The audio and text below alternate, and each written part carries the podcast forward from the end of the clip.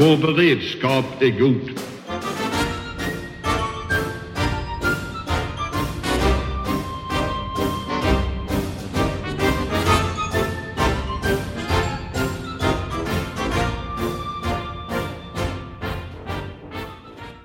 Hej och välkomna till Höjd beredskap, en podd från Aftonbladet Ledare. Och med mig idag så har jag eh, Annika. Hallå hallå! Var är du? Jag är hemma i Falköping i ett aprilväder som heter duga. Johan? Johan sitter i Stockholm. Amanda? Amanda Wåstad, chefredaktör på Svensk Tidskrift som sitter i ett Malmö som ser ut att ha mer novemberväder än aprilväder just nu. Och Patrik?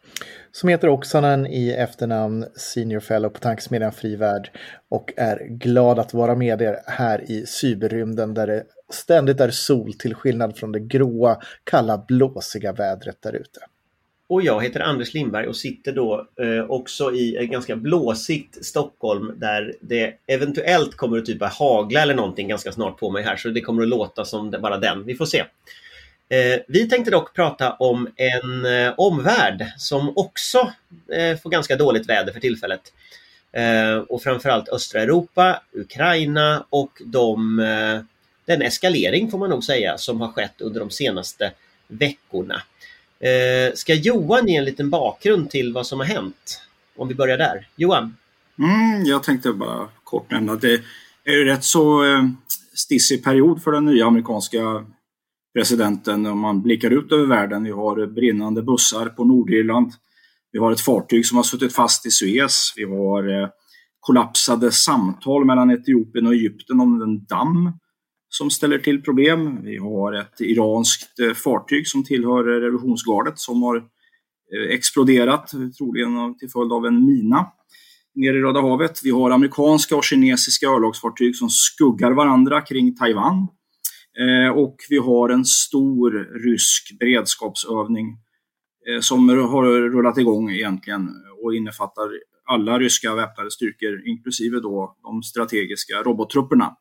Och fransmännen har då å sin sida kört sin kvartalsvisa kärnvapenövning med dess flygvapen. Så, att, så ser läget ut i stort. Eh, om man då trattar ner det här lite grann till Ukrainas och det som händer på ett avstånd som motsvarar ungefär Malmö till Umeå så eh, eh har då den här ryska övningen dragit igång och vi ser det kommer lite olika rapporter om att det är mellan eh, uppåt en 30 stycken bataljonstridsgrupper. Det är ganska mycket. Det är inte många europeiska arméer som kan sätta det på fötter.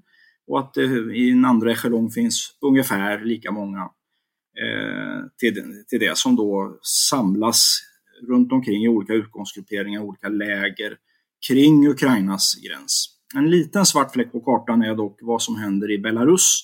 Det ser ju ut som att eh, Eh, Eh, den här folkliga resningen som många i väst hoppades på eh, har fått gå ner på sparlåga till följd av regimens brutala repression. Eh, och vi vet att det finns ett omfattande militärt samarbete mellan Ryssland och Belarus. Men där är vi lite blinda i den öppna rapporteringen om det pågår några truppförflyttningar i södra Belarus då, som ju har den fördelen om man tittar ur ett rent militärt perspektiv att det är ganska nära till Kiev från eh, den belarus-ukrainska gränsen och kan då så att säga vara en, en eh, ett, ett, hot om militär våld. Då. Så det vi ser exempel på är en tvångsmaktsoperation där man försöker då sätta ökad press på Ukraina och på alla aktörer då som har intressen i, i detta. Det är väl ungefär den korta varianten. Man kan också säga också att det pågår en ganska stor uppladdning på själva Krimhalvön också. Som jag tror att vi får anledning att komma tillbaks till. Ni vet den då som har annekterats i strid med folkrätten av Ryssland. Om man, man frågar dig bara så att man får, om man bara får en bild av storleken. När, man ser ju rapporteringen så är det ju språkbruket är ju lite olika. Det står bataljoner på vissa ställen, det står bataljonstridsgrupper på andra ställen vad är det egentligen för volymer vi pratar om när vi pratar om den ryska uppladdningen? Hur stort är det här, eh, om man säger så? Ja, det är ju en bataljon, en rysk bataljon kan ju vara, eller en bataljonsstridsgrupp kan vara allting mellan 500 till eh, 1000 personer. Så pratar vi uppåt en 30 stycken där så har vi då en 30 000 plus de stödtrupper som krävs för det. Så det är nog 30-40 000 kanske där. Ehm, eh, som har någon form av hög stridsberedskap. Sen ska vi inte glömma bort också att det kommer en övning i höst som heter då Zapad 2021 eller Zapad 21 där man då kommer att öva i västlig riktning. Och man, eh, ur rysk synvinkel så är Krimhalvön väldigt utsatt i likhet då med Kaliningrad som vi har på andra sidan Östersjön, där, det vill säga en slags exklaver då i Krims fall, då, en annekterad sådan. Eh, och eh, vi har dessutom eh, ryska styrkor i Transnistrien på västra sidan om Ukrainas gräns också. Nu har de ganska lågt stridsvärde bedömer jag, ganska gammal materiel och så vidare, men icke förty, de finns där också. Mm. Är det någon mer som vill fylla i lite kring lägesbeskrivningen? Patrik pratade förut. Ja, nej, men det man kan, kan fylla i är väl att, att eh, genom att den här upptrappningen sker så, så skapar det också friktion och risker. Eh, en olycka kan hända, du kan få ett skeende som, som tappar kontrollen. Sen ska vi väl understryka då att det, bedömningen just nu är väl inte att vi förväntar oss ett ryskt anfallskrig i, i morgondag, men skulle jag säga att är det någon riskperiod framåt här så är det väl kanske när, när det har börjat torka upp lite mer i backen och de här har hunnit öva och ha sig ett tag till. Så det är ett antal veckor framåt i tiden som, som vi kommer att ha en, en, en spänd och, eh, och orolig situation. Ehm, och eh, i det här så, så tror jag att man gör klokt i att ha eh, inte springa iväg och, och ta för givet att det ska gå eh, åt skogen och bli fullskaligt krig, men man ska samtidigt vara väl medveten om att den risken finns ifall Kreml bestämmer sig för att göra det och man tror att man kan nå framgång med detta. Eh, så att eh, jag tror att man måste ha en, en, en bred mental karta.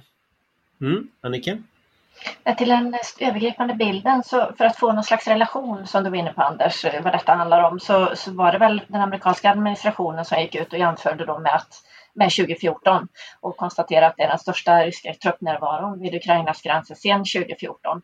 Och till det så kan man väl också konstatera att desinformationen ligger på ungefär motsvarande nivå också som då när det begav sig. Mm. Amanda? Eh, till det här hör ju också att det är ju inte bara rent militärt man har eh, skärpt tonläget så att säga från, från ryskt håll man har ju också börjat tala på ett sätt, igen får man väl säga, talat om att man under vissa förutsättningar kommer behöva skydda ryska medborgare i Donbassregionen. Eh, till Reuters sa eh, den ryska presidentadministrationens vice chef att eh, Ukraina var som barn som lekte med tändstickor och att han tror på analysen att om Ukraina startar en militär aktion så kommer det vara slutet på Ukraina la som land. Det är ett oerhört uppskruvat tonläge och ett aktivt försök att lägga skulden och ansvaret hos Ukraina där Ryssland konstaterar att de hela tiden bemöter provokationer. Det är Ukraina som eldar på situationen kring gränsen, man vill skydda sina medborgare och så vidare. Och hela tiden naturligtvis försöker blanda bort korten att man själv har invaderat ett annat land. Mm.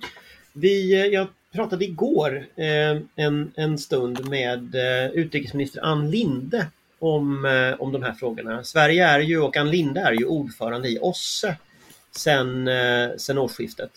Eh, och jag tänkte att vi ska gå till henne och se vad hon har, eh, hennes reflektioner om detta och sen så återkommer vi till varandra. Vår beredskap är god. Välkommen till Höjd beredskap, Ann Linde. Tack så mycket. Eh, sedan 1 januari är du inte bara svensk utrikesminister utan även ordförande i Organisationen för säkerhet och samarbete i Europa, OSSE. Vad gör en sån? Det är ju så att eh, under ett helt år så är det nu Sverige som leder eh, arbetet i OSSE. Både jag som person som är vald eh, till ordförande och Sverige som land, framförallt då med vår eh, OSSE-ambassadör i Wien som leder mötena där nere. Och det betyder att det är en hel rad saker som förväntas av en ordförande i OSSE. När det blir kriser, då är det ordföranden i OSSE som ska ta en massa initiativ. Och det har vi sett nu här med det som händer i eh, Eh, Ukraina. Eh, och eh, när det gäller att ta budgeten. Det är väldigt mycket samtal med kollegor för att få igenom olika beslut. Och det är besök i alla de eh, områden som eh, det finns konflikter. OSSE består ju av 57 länder. Alltså förutom alla EU-länder så är det ju Centralasien och södra Kaukasus och USA, Kanada, Ryssland, eh, Turkiet och så vidare. Så det är en väldigt stor organisation och eftersom alla beslut tas med konsensus så är det ofta som det blir eh, problem när man ska få igenom viktiga beslut för att något land så att säga inte vill vara med. Ja, om, om det för oss ju in på den krisen som är under uppsegling nu i Europa. Och, alltså Ryssland har ju på senare tid sänt ganska stora markstyrkor till gränsen i Ukraina. OSSE rapporterade så sent som i helgen om en stor ökning av brott mot vapenvilan i Donbass i östra Ukraina. Eh, FOI kallar läget allvarligt. Vad, vad gör du för analys av situationen? Ja, det, är ju, det första är ju att skaffa sig en bild av vad är det som faktiskt eh, händer. Och då kan vi ju liksom konstatera att det finns en ökad rysk aktivitet, eh, militär aktivitet på gränserna i Ukraina. Eh, och det finns flera brott mot överenskommelsen om eldupphör som man hade för juli i somras. Samtidigt så ser vi ju att det här eldupphöret har gjort att det är mycket, mycket färre döda och skadade än innan eldupphöret och även om det har varit en uppgång nu så är det på en mycket lägre nivå. Eh, och som ordförande i OSSE så måste vi då följa den här situationen väldigt noga. Jag har själv eh, talat med Ukrainas utrikesminister och jag har i närtid planerat ett eh, samtal med Rysslands eh, utrikesminister. Eh, och vi har ju som en av våra största prioriteringar att eh, ha den europeiska säkerhetsordningen som prioritet. Och den europeiska säkerhetsordningen det är helt enkelt vad OSSEs länder har kommit överens om. Det är Helsingfors eh, slutakt, det är eh, Parisstadgan och det handlar om territoriell integritet, att varje land får välja sin säkerhetspolitiska linje, att man inte får hota med våld eller använda våld eh, till exempel.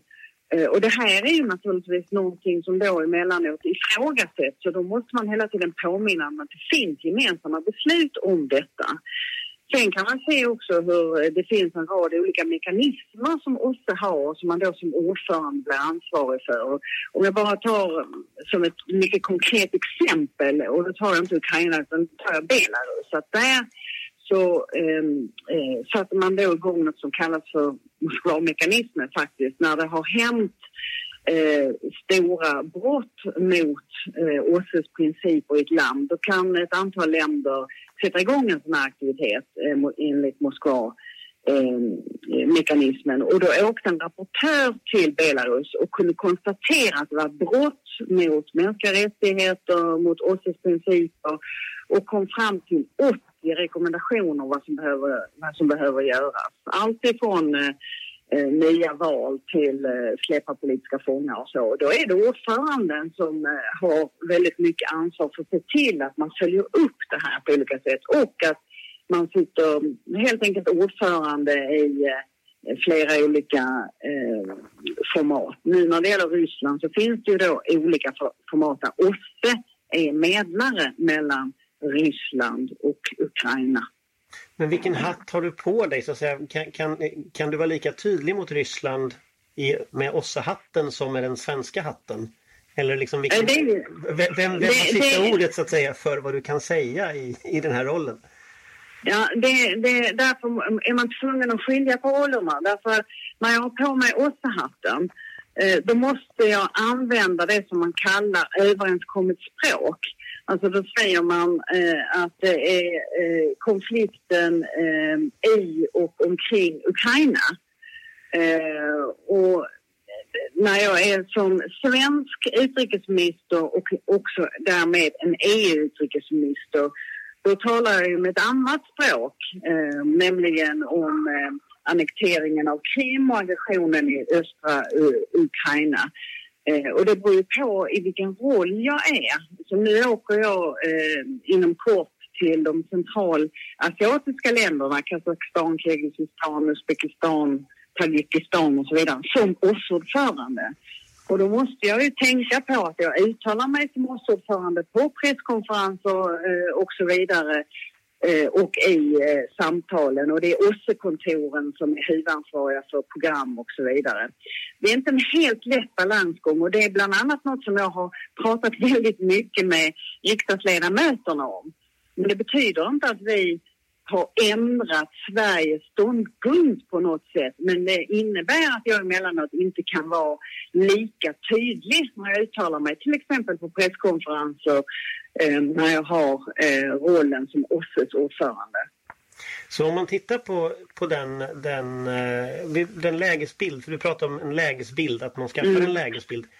Om, om, man tar då det som en utgångspunkt, hur jobbar man i regeringskansliet nu? Alltså hur, hur skaffar man sig en lägesbild nu över situationen? Om vi tar alltså både upptrappningen, den ryska upptrappningen men sen också den här balansen eller vad man ska kalla det mellan de olika aktörerna. Hur jobbar man då för att hitta det, en det, det, det, viktigaste är ju den information som vi får av våra myndigheter eh, försvar, Försvarets radioanstalt, eh, MUST eh, och så vidare eh, där vi får eh, väldigt värdefull information. Sen får vi också information direkt från, i det här fallet, OSSEs allra största eh, mission, SMM heter den.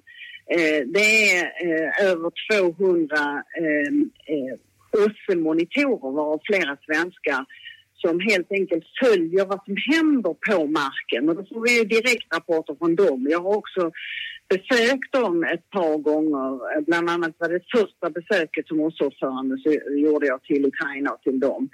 Eh, och sen så har jag, pratar jag ju direkt då med eh, utrikesministrarna, till exempel Ukrainas utrikesminister som jag talade med häromdagen. Hur ser de på läget? Och mina andra kollegor naturligtvis. Bara de, vi har väldigt nära kontakt. Man märker ju hur, eh, vilken plattform man får som ordförande. Eh, och därför så är det väldigt lätt för mig att eh, ringa upp mina kollegor och säga hur bedömer ni läget, vad har ni för information och så vidare. Det är faktiskt något av det allra viktigaste i sådana här speciellt kritiska situationer det är att man har en, en korrekt lägesbild. Jag kan inte nog understryka hur viktigt eh, det är.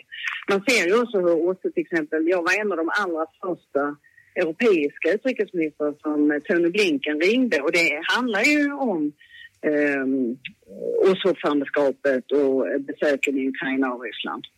Om man tittar utifrån den lägesbilden som ni har, ni har nu, alltså hur, hur, kan man förhindra en eskalering av läget. För det är ju det är ett litet ordkrig som pågår. Eh, eh, vet det, Ukraina har ju gått ut och sagt att de vill ha en, något snabbspår till NATO.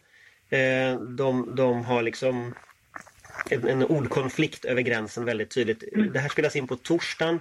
Igår sa Kreml att de tänker stanna så länge de behöver. Alltså hur förhindrar en, en eskalering?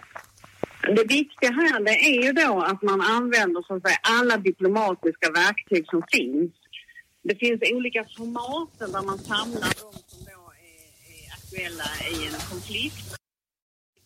Och då särskilt jag som, som ordförande ringer till de olika parterna och liksom uppmanar till att eh, inte eh, upptrappa situationen, att använda diplomatiska medel och samtal. Och det finns det till exempel när det gäller Ukraina dels eh, eh ett format som kallas för Normandieformatet och där är då Tyskland, Frankrike, Ukraina och Ryssland. Och sen ett format som heter den eh, trilaterala eh, kontaktgruppen och det är Ukra Ukraina och Ryssland och så OSSE som medlare. Och då ser man ju till att de här sätter igång omedelbart med verksamhet. Och Tyskland och Frankrike har ju också varit väldigt aktiva nu de här, den här senaste veckan Eh, så att man liksom trycker på knapparna och sätter igång all, alla de verktyg som man har. Men, men jag tänker på att, att eh, om det nu är så att Ryssland har militära mål med detta så har de ju lite tappat överraskningsmomentet i det här laget.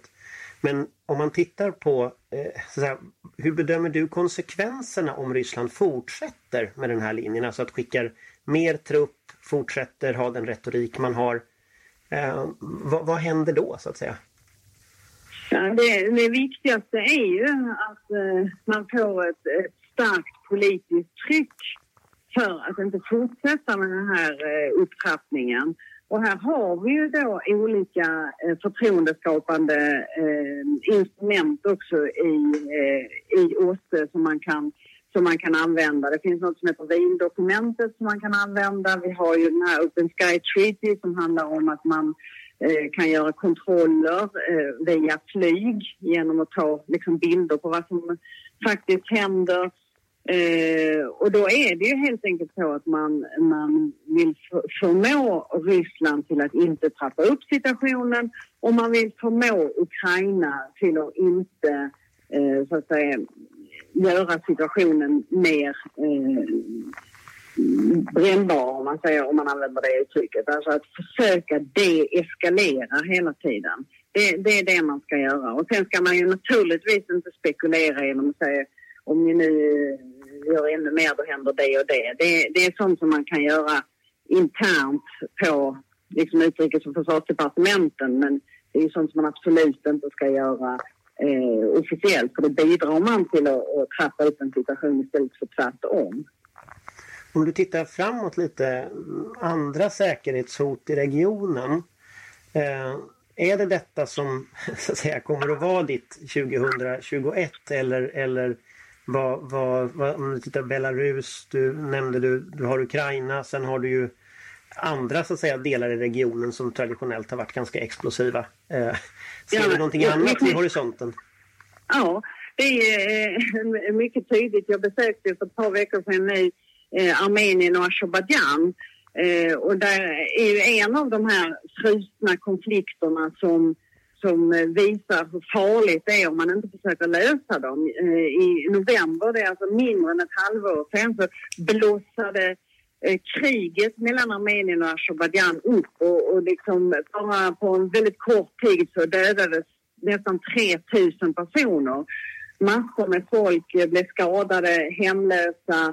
Eh, tidigare ockuperade områden blev nu, som man säger, deockuperade eh, Ryssland och Turkiet gick in och, och man fick ett eh, stilleståndsavtal men inte ett fredsavtal.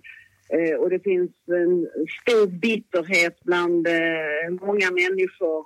Och då gäller det så att säga, för, för mig som ordförande också att eh, se hur kan vi Um, hur, hur, kan vi se till att vi nu tar steg mot ett riktigt fredsavtal eftersom det inte finns ännu. Eh, och det är ju sånt som händer eh, när man har olösta konflikter. Jag håller på också nu på att jobba med Transnistrien eh, som formellt sett är en del av Moldavien men de erkänner inte Moldavien och Moldavien har inte kontroll över Transnistrien. Det är också en sån här frusen konflikt. Så att ehm, det, många av de här konflikterna hänger samman med upplösningen av eh, Sovjetunionen eh, en gång i tiden. Om man ser nu till exempel i, i Centralasien eh, att där har vi några av länderna som går mot en demokratisk riktning. De har positiva eh, utvecklingar mot demokrati och mänskliga rättigheter och några eh, av länderna går eh, inte i rätt riktning utan det finns till och med de som har pratat om att eh, kan man överhuvudtaget liksom, eh, behålla eh, den, de statsbildningarna fullt ut som demokratiska MR och så vidare eller, eller är det så problematiskt? Och det gäller det att försöka stötta på olika sätt från eh, OSSEs eh, sida för, för att liksom få en bättre, bättre situation. Om, om, man tittar på, om man sätter in det här du sa nu på en karta, då ser det nästan ut som att liksom längs Europas, ja hela Europas sydöstra gräns i någon mening så pågår det frusna konflikter och, och i alla fall risk för att också varma konflikter kan bryta ut. Ser du någon risk att detta sprider sig även norrut? Eh, Belarus är väl liksom den nor längst norrut just nu i, i den, den arken av instabilitet som i någon mening finns där. Finns det någon risk att det fortsätter norrut? Du menar till Baltikum eller så? Till Baltikum eller till mm, att Polen till exempel. Jag tänker på, på eh, det har ju varit diskussioner med det här samar militära samarbetet mellan Ryssland och, och Belarus till exempel. Vad, vad det gör med grannarna när grannarna blir oroliga för det till exempel. De är naturligtvis oroliga och det är någonting som man hela tiden eh, tar upp. Eh, inte minst från de baltiska eh, länderna att man måste vara väldigt, väldigt vaksam med allting som händer. Men jag tror inte att det blir något liknande. De baltiska länderna är stabila demokratier, de är väl förankrade i EU och i NATO. Så att det tror jag faktiskt inte. Polen eh, ingår nu i OSSE-trojkan, alltså det är alltid tre länder föregående, nuvarande och kommande ordförande och efteråt så är det Polen som kommer att vara ordförande i OSSE. Så vi har också ett, ett nära eh, samarbete där.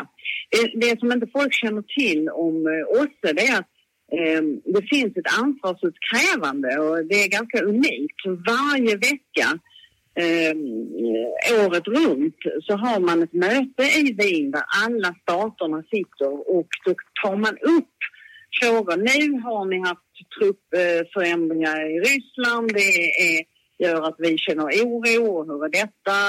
Eh, nu har ni i Belarus eh, eh fängslat tusentals personer. Det är emot eh, OSSEs överenskommelse. Eh, vad säger ni om detta? Så att man liksom hela tiden Ehm, tar upp eh, krav på ansvar om man inte följer de eh, gemensamma åtaganden. Och det gör, alltså det gör ju inte alla länder hela tiden. Men om man inte hade haft detta eh, så att säga, eh, återkommande ansvarsutkrävande då tror jag att det hade sett eh, ännu värre ut än vad det har gjort i, i vissa länder eh, genom, genom åren. Mm. Om man, tar... Och man kan säga det att alla är där. Alltså, eh, och på minister, eh, det är ministermöte varje år och sådär och, och um, alla, alla kommer dit. Så det visar också på vilken vikt man fortfarande lägger vid eh, OSSE. Om man tar som en liten avslutande fråga bara om du ska ta en kristallkula och så titta in i framtiden i Ukraina ligger ju mitt framför näsan nu på oss och det är någonting som kommer nya nyheter hela tiden om det. Vad tror du kommer att hända härnäst eh, i Ukraina och i, eh, vid den här gräns eller konflikten i Donbass och i östra eh, Ukraina och sen också i Ryssland eh, vid gränsen? Vad är liksom din spaning framåt? Ja, eh, förhoppningsvis så blir det ju så att man får till eh, mera samtal och att man kan bekräfta den vapenvila som finns. Eh, och att man eh, fortsätter att eh, eh följa den. Eh, och då kommer vi att fortsätta försöka eh, hitta eh, Eh, konfliktlösning för att verka för mer fredlig och mer hållbar politisk lösning på Ukraina-konflikten. Och att eh, vi stödjer den process som kallas för Minskprocessen. Så att eh, min särskilda representant i Ukraina som är eh, ambassadör Heidi Gaune från Schweiz eh, kan eh, fortsätta med de direkta förhandlingarna i den här trilaterala kontaktgruppen och att vi inte får liksom ett, ett läge där man inte pratar med varandra, där man lämnar Normandieformatet, där man lämnar eh, trilaterala kontaktgruppen eh, utan tvärtom att man får eh, fortsätta samtal där. Det, det är naturligtvis inte lätt, men det är enda sättet. Jag såg till exempel på hur vi lyckades lösa nu en politisk kris som var under uppsegling där det faktiskt riskerar att hela den stora OSSE-missionen ehm, eh, i Ukraina skulle inte få fortsätta med mandatet därför att ett annat land la in veto för man var, man var arg på andra frågor.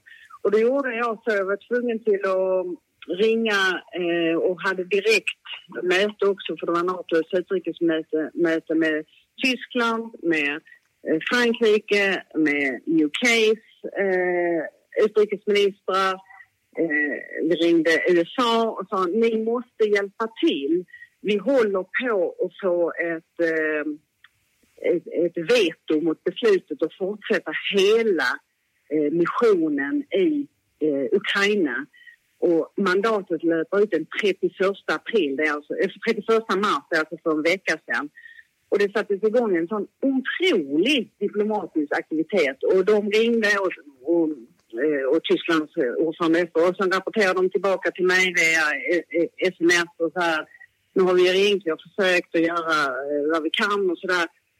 På morgonen den 31 mars så släpptes vetot och vi kunde eh, fortsätta med missionen som annars hade fått kallas hem. Eh, så att det var väldigt, väldigt mycket aktiviteter där och då måste vi som ordförande vara lead i, i det här som det är vi som är ansvariga för att besluten fattas. Jag tänker på när du, när du berättar det, alltså vi lever i corona just nu. Mm. Du kan inte resa lika mycket som innan. Funkar det att ha liksom utrikespolitik via Zoom? Det är inte bara via Zoom. Alltså, jag sa att de... För en vecka sedan hade jag eh, EUs utrikesministermöte och jag hade Natos utrikesministermöte eh, med några dagar. Så att, jag räknar att jag hade tagit sju PCR-test på elva dagar. och nu när jag ska åka till Centralasien så, så kommer jag väl att ta tre eller fyra eh, under loppet av den här veckan. Så att eh, vissa eh, utrikespolitiska möten och sådär måste man ha. Man kan, det, det finns in, man kan inte fatta formella beslut utan att man träffas fysiskt.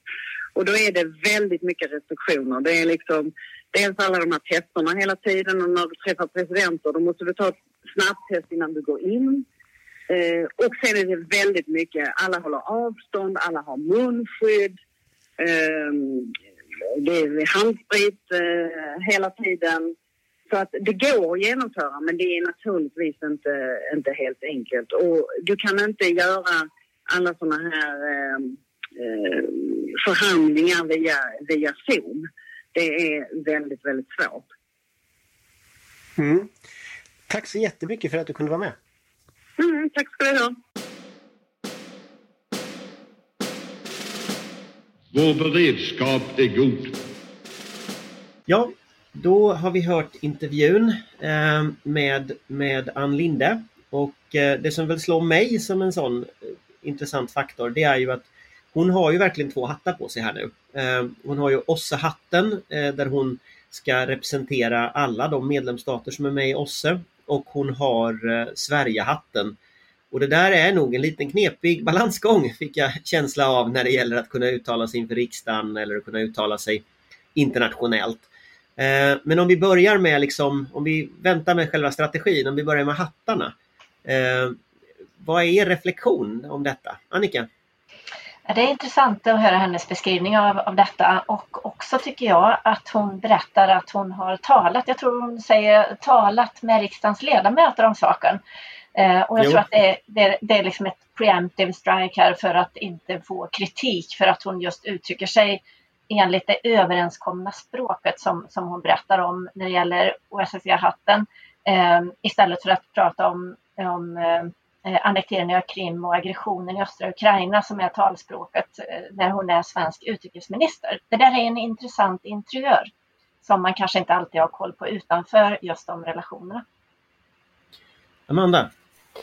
Nej men det jag reagerar på är ju just det här newspeaket i en mening. Och, och hon har en jättesvår situation. Det är inte tu tal om saken, det pratar hon ju om själv och det, det, kan man ju lätt inse också när hon för det blir svårt att skilja på hennes roll som Sveriges utrikesminister, Sverige som ändå har talat ganska tydligt i de här frågorna och oss som ju är en övervakande part och en väldigt aktiv part på plats i Ukraina men samtidigt har en väldigt fin liksom, diplomatisk linje att röra sig längst.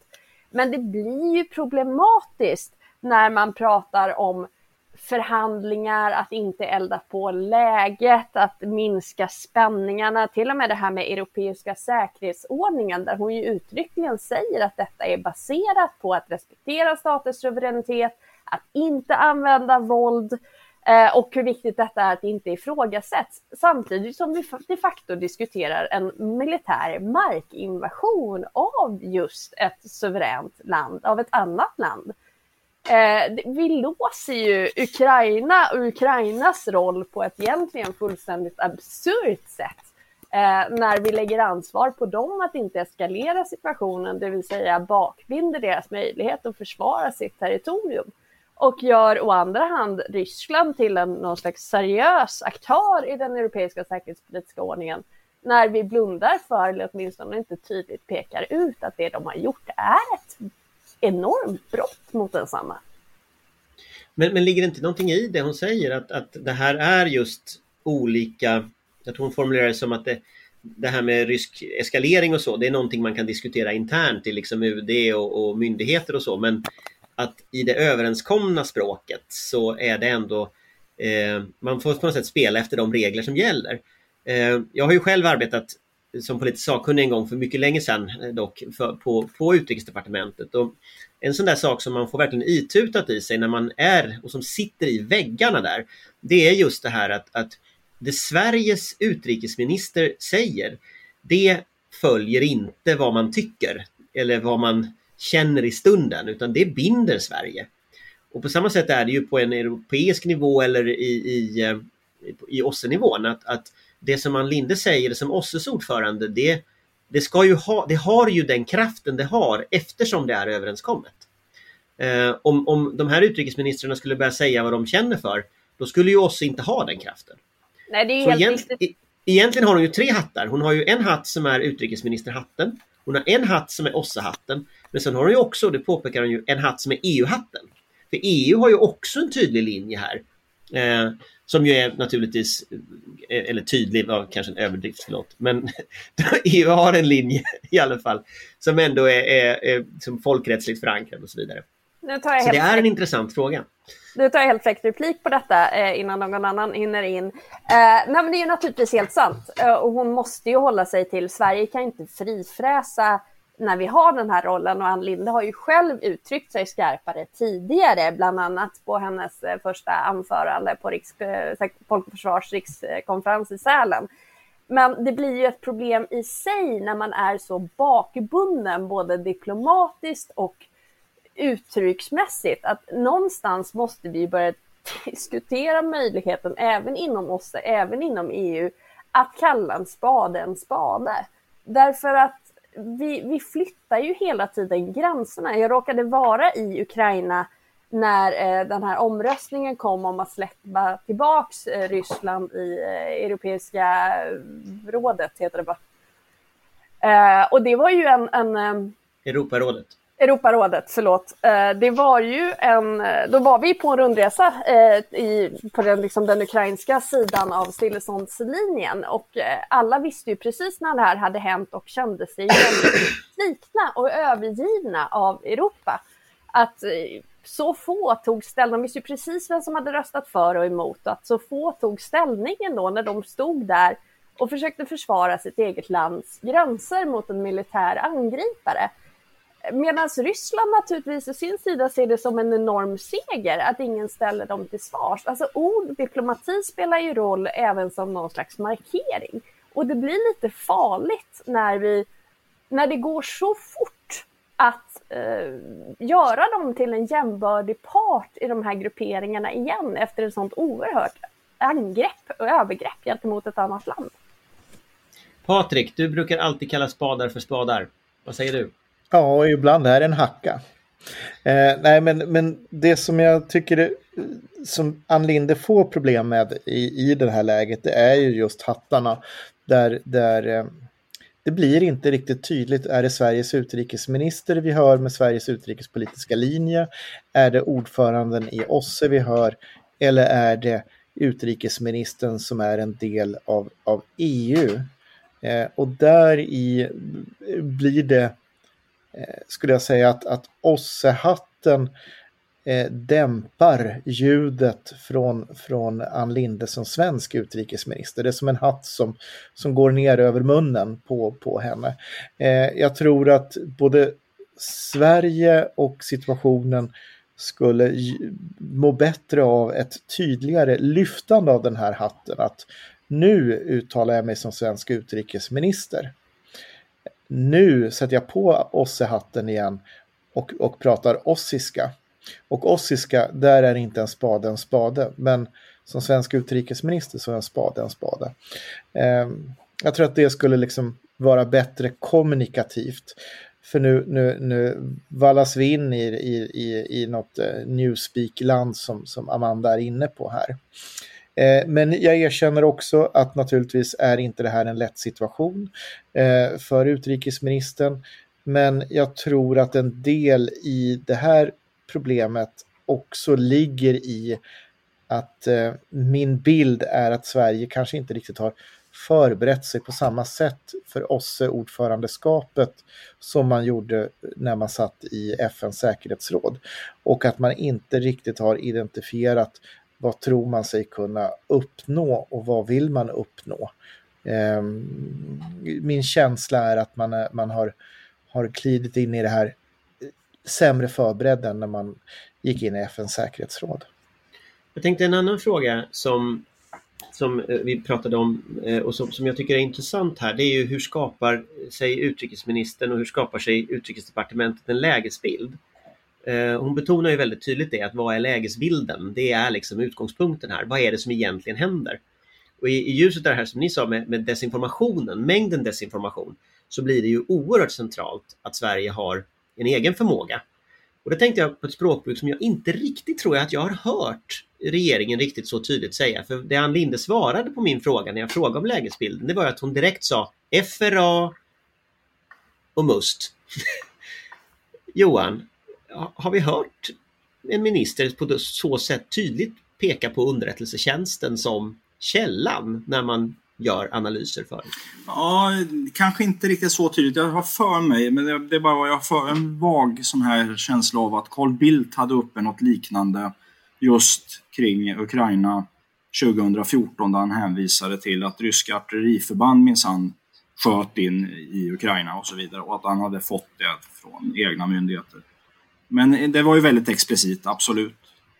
Eh, och, så är det ju. Det är klart att man eh, lägger ut uppdrag på de här eh, myndigheterna respektive organen för att komplettera den bild man har. Man har ju naturligtvis en, en bild från olika diplomatiska kanaler också, får vi inte glömma bort förstås. Så det är ju en, regeringskansliet, om man förvaltar det väl, kan sitta på en väldigt bra bild.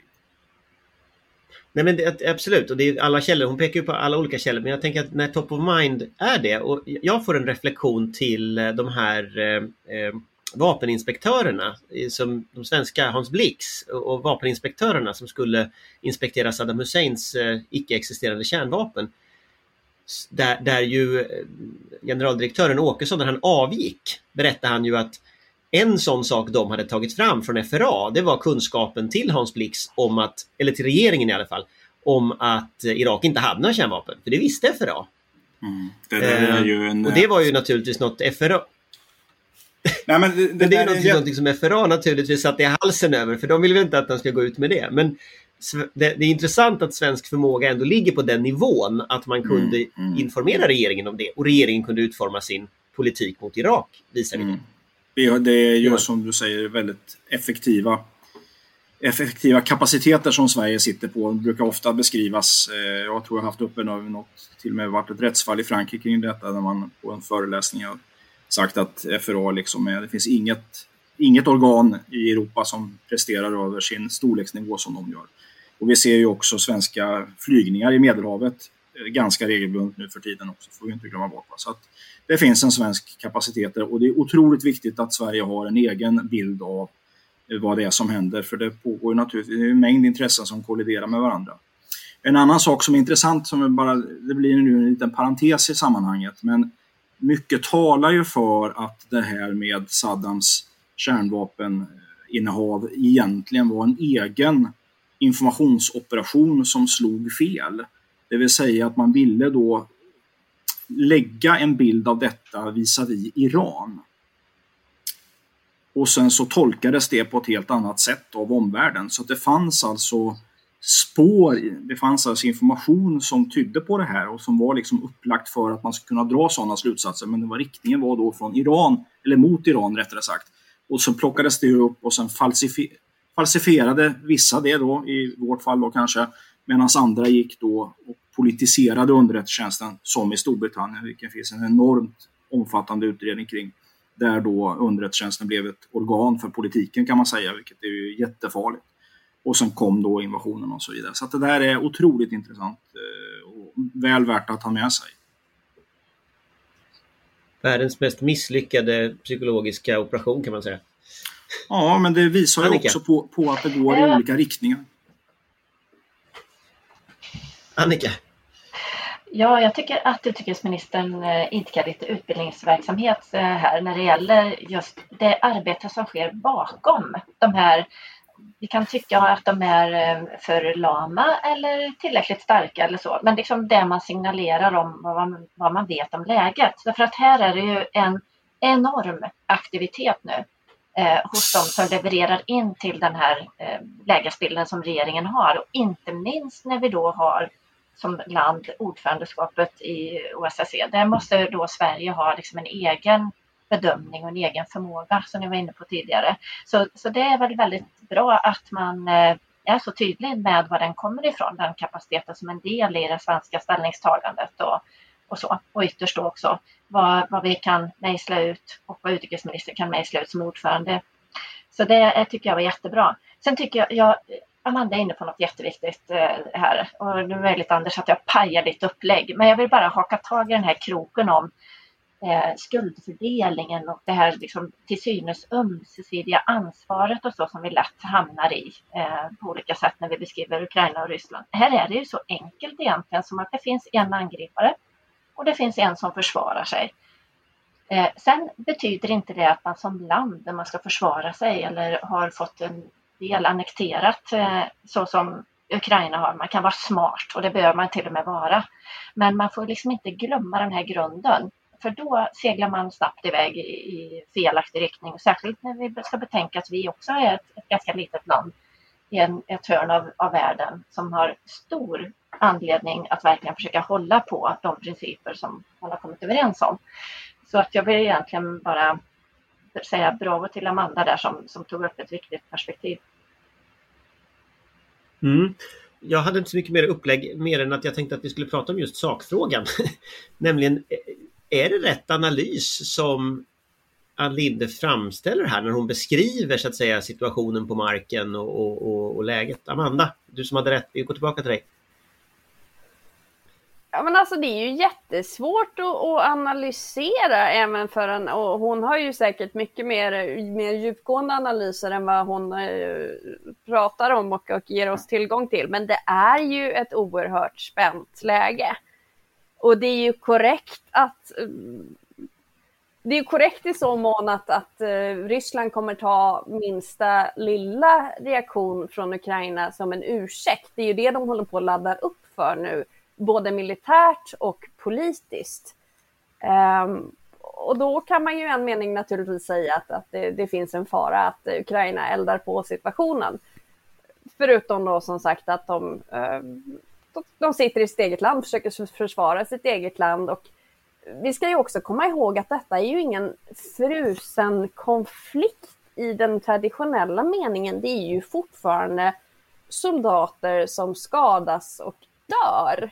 Eh, det är brott mot, eh, mot stilleståndet i princip varje natt. Eh, när vi var där förra sommaren, nu har det i och för sig både varit eh, brott mot stilleståndet och nya stillestånd sedan dess, men då var det också en stilleståndsperiod och då var vi just på OSSEs kontor och fick se en av de här övervakningsfilmerna från gränsen eh, samma natt. Och det var ju som ett fyrverkeri. Det for ju granater och, och eld över den här oavbrutet i princip hela natten. Och de skickar unga soldater i döden och kämpar i en mening för sitt lands överlevnad. Och det är också den retoriken ryssarna har just nu. Att om Ukraina provocerar så är det slutet för dem som land. Och att i det läget säga att nej men ni får inte provocera er invasionsstyrka därför att då kan läget bli ännu sämre. Det är klart att det är en svår balans att hålla, inte minst för den ukrainska civila och militära ledningen som på något sätt ska balansera sina egna styrkors möjligheter med någon slags större geografisk möjligheten att behålla så många som möjligt sympati och intresse eftersom det är så många som inte de upplever ju att väst har väldigt lite, bryr sig väldigt lite om deras situation och det har de ju naturligtvis en, en mening med. Men också förklara för det egna landets medborgare varför man inte gör mer och tar tydligare ställning mot Ryssland. Eh, så att det här är en jättesvår situation för dem. Eh, och läget är otroligt spänt för att det, det har vi också sett tidigare att Ryssland är ju har ju inga som helst problem med att själva provocera fram den där eh, militära attacken som det, de sen tar som ursäkt för att eh, gå in och skydda sina medborgare. Du, där har vi ju du... historiska eh, exempel. Jag menar, eh, vi vet ju hur Georgienkriget startade. Där, där gick ju eh, den georgiske presidenten in i en sån fälla eh, och gick på en provokation som sen Ryssland utnyttjade. Ehm, eh, sen, eh, och, och, även om man inte gör, går i fällan så kan man ju eh, åstadkomma det där alldeles själv och då tänker jag ju på skotten i Mainila, artilleribeskjutningen av Mainila by eh, 1939 där, där eh, Sovjetunionen besköt sina egna ställningar och sa att det var Finland som, som gjorde det som ett preludium till vinterkriget. Eh, och vi ska komma ihåg att det pågår hela tiden eh, ryska provokationer längs den här ehm, eh, eh, då frontlinjen. Det, det dör ukrainska soldater eh, återkommande ehm, i stort sett varje vecka. Eh, och eh, det här är liksom ett lågintensivt krig som pågår hela tiden och som nu då hotar att kunna växla upp. Eh, och återigen, därmed inte sagt att det kommer att växla upp, men, men bara att hotet finns där är en form av psykologisk krigföring mot Ukraina och ett test av, av väst eh, och ett test av den, den nya sheriffen i, i Washington också, eh, sheriff Biden. Eh, för att se vad han går för. Eh, och som Johan påpekade alldeles utmärkt i inledningen så är inte det här det enda problemet som finns i, i, i, i vilda västern eh, utan det finns också stora problem till exempel med hur Kina flexar musklerna. Då ska vi inte glömma bort att Kina och Ryssland har ju träffat varandra i närtid och eh, även om ingen med säkerhet kan säga att de har pratat om att de ska testa sheriffen så, så ligger det väl nära till hands att tänka sig att, att det finns en viss samordning i att eh, stresstesta den nya amerikanska administrationen. Mm. Johan? Eh, jag tänkte bara på temat det här med att eh, utrikesministrar eller ministrar uttalar sig med en kapacitet i ryggen så att säga som vi var inne på då med Framust så är det också intressant att titta på vad Storbritannien gör eh, i det här läget och därför att de har en enorm har vi en bra kapacitet så har de en väldigt bra. Jag, tror, jag känner nog inte till någon som har en bättre blick på Ukraina än vad de har. Så att där är det väldigt viktigt att se hur de uttalar sig och eh, för sig. De är dessutom inte med då i den här eh, gruppen med Merkel och Macron och Putin och eh, Zelensky så att säga som finns till där, där som jag ser det att fransmän och tyskarna har blivit lite gisslantagna. Där har ju Storbritannien inte varit med från 2014 och eh, det kommer då vara en, en röst som inte då är i det sammanhanget tyngt av en gemensam EU-position utan här, här ska vi nog kolla lite vad, vad britterna säger och försöka lyfta fram vad som pågår mellan, eh, alltså vad Ryssland gör med Ukraina. Jag tänker att frågan också om vi ska landa i det som en avslutande diskussion, vad, vad bör Sverige göra? Eh, alltså om man tittar på vägen framåt nu. Eh, Ann Linde vill ju inte riktigt hon, hon vill ju inte riktigt liksom, hon vill ju deeskalera, det är ju det hon vill. Men, men om man tittar på vad, vad, vad bör vi göra eh, nu och liksom framåt? Om man blickar lite framåt. Annika kanske, du vinkar lite. Ja, jag vinkade egentligen på förra temat, men jag börjar med det för det har att göra med vad vi bör göra också. Eh, med full rätt så tittar ju alla nu under gatlyktan, det vill säga på vad som händer i det vi har pratat om. Men då måste man verkligen eh, ställa sig frågan hela tiden, eh, vad är det vi inte ser och vad är det eventuellt man inte vill att vi ska titta på? Ehm, det är, för, det, som sagt, det är verkligen med all rätt fullt fokus är nu på de här truppförstärkningarna och så vidare eh, kring Ukraina och i Ukraina. Men ehm, det, det, är ju fullt möjligt att det kan ligga annat också bakom det ryska agerandet som man inte vill att vi ska kolla på. Så det, det är också kopplingen till vad vi bör göra framåt. Vi ska hela tiden ha det i åtanke. Sen återkommer jag när alla andra har sagt sina kloka medskick. Men jag, jag, jag flikar in där på det Annika säger, för till exempel en sån sak är ju då Ja, men, men vi har ju inte pratat om Navalny på länge nu och hans hälsa är sämre i, i fängelset. Eh, och, och eh, så. Eh, och jag menar, det kan ju mycket väl vara som så att vi om två månader drar en lättnadens suck och konstaterar att ja, det blev ju inget krig och, och, det var skönt att det har eskalerat och Ryssland har dragit tillbaka sina trupper. Men oj då, det var ju synd att Navalny dog i, i fängelset under tiden. Um, till exempel, om jag bara ska ta en väldigt liten konkret sak, sån sak. Sen i frågan vad vi, vad vi kan göra och, och bör göra så, så menar jag på, jag menar OSSE, eh, där är Johan Linde eh, eh aktiv, det behöver vi inte nämna. Eh, men jag skulle vilja se att Sverige, och här blir det naturligtvis problemet att Ann Linde får problem med sin ossehatt i de andra punkterna som, som jag tycker att man borde göra. Och det är ju till exempel att, att eh, eh Sverige borde driva på att, att EU ska signalera att eh, man kan vara beredd att exportera eh, vapen till, till Ukraina om, om Ukraina skulle behöva det. Eh, jag kan föreställa mig till exempel det, det är inte så det, det är eskalerande om man nu vill det, det eskalera. Nej, men, men det måste ju också skicka en signal till, till den andra sidan om vad konsekvenserna blir av en upptrappning. Eh, att man är beredd att göra det här ifall, ifall ni går, i, går över gränsen och, och inleder en offensiv här så är vi beredda att göra det här. Det är ju en form av, av avskräckning. Eh, och, och, jag tror att det, det kan behövas avskräckningssignaler eh, för det eh, snarare än, än en eh, lite så här kumbaya my lord. Eh, om jag uttrycker mig, mig eh, brutalt i, i dess eh, eh, extrema riktningar.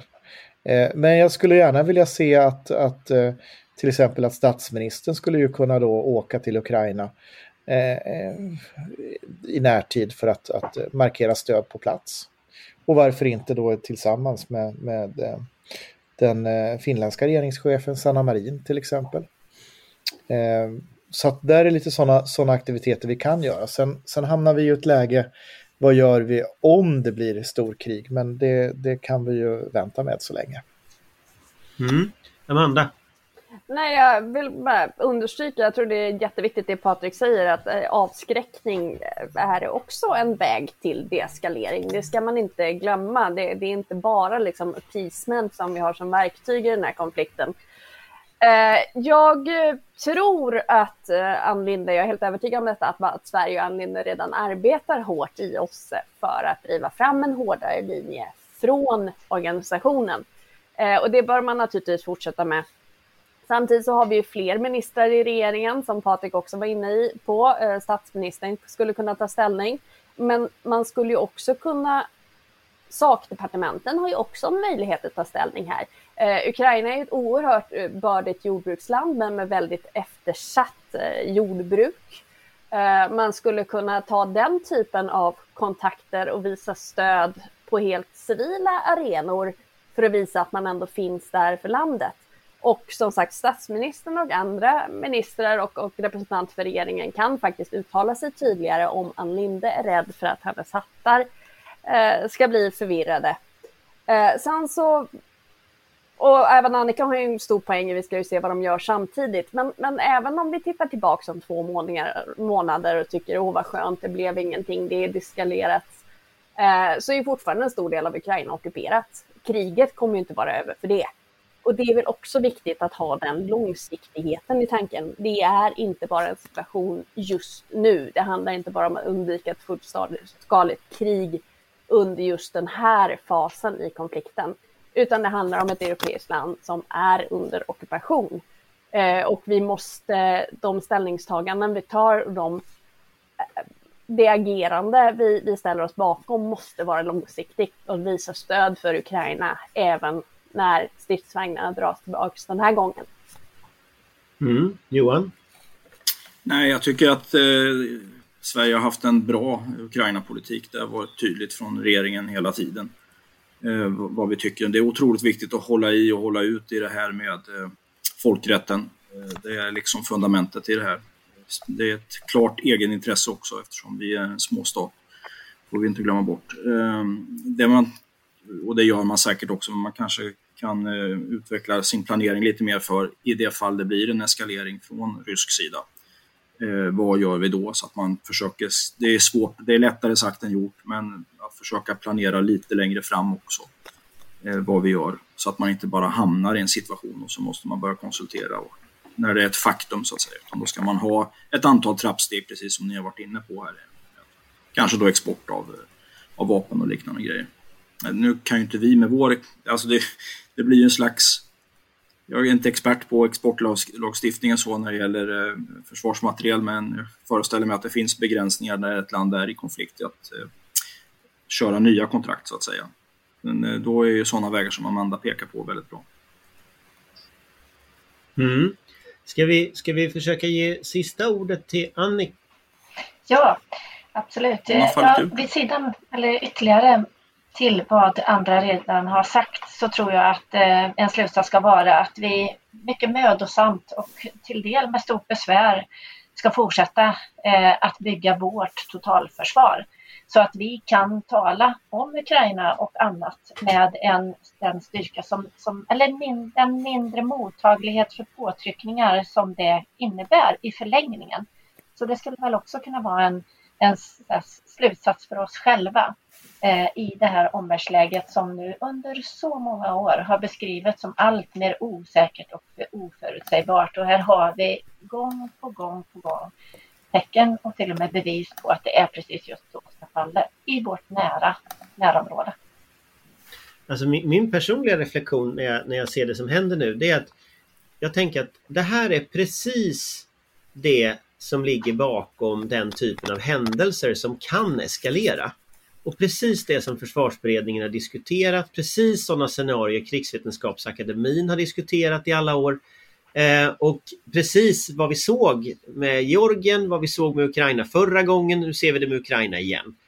Och varje gång så har det blivit oförutsägbart. Det har hänt någonting nytt, någonting som vi inte hade tänkt på. Och det jag funderar på, men som jag, vi får lämna lite lyssnarna med, det är liksom vad är det vi inte har tänkt på denna gång? Eh, för det är ju så att det är ju det ryssarna historiskt har varit ganska skickliga på. Det är ju liksom att plocka in just det här som Annika uttryckte det, det som är utanför gatlyktan. Eh, det är ju där de är och rotar. Eh, och det vet vi väl inte, det har vi väl inga svar på. Men vi kommer i alla fall återkomma om det här ämnet. Eh, tack så mycket för idag. Och vi återkommer om två veckor igen. Hej hej! Tack och hej! Hej då! Hej. Vår beredskap är god.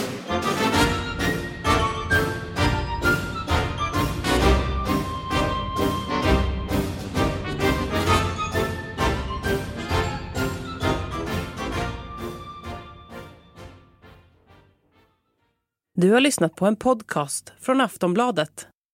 Ansvarig utgivare är Lena K Samuelsson.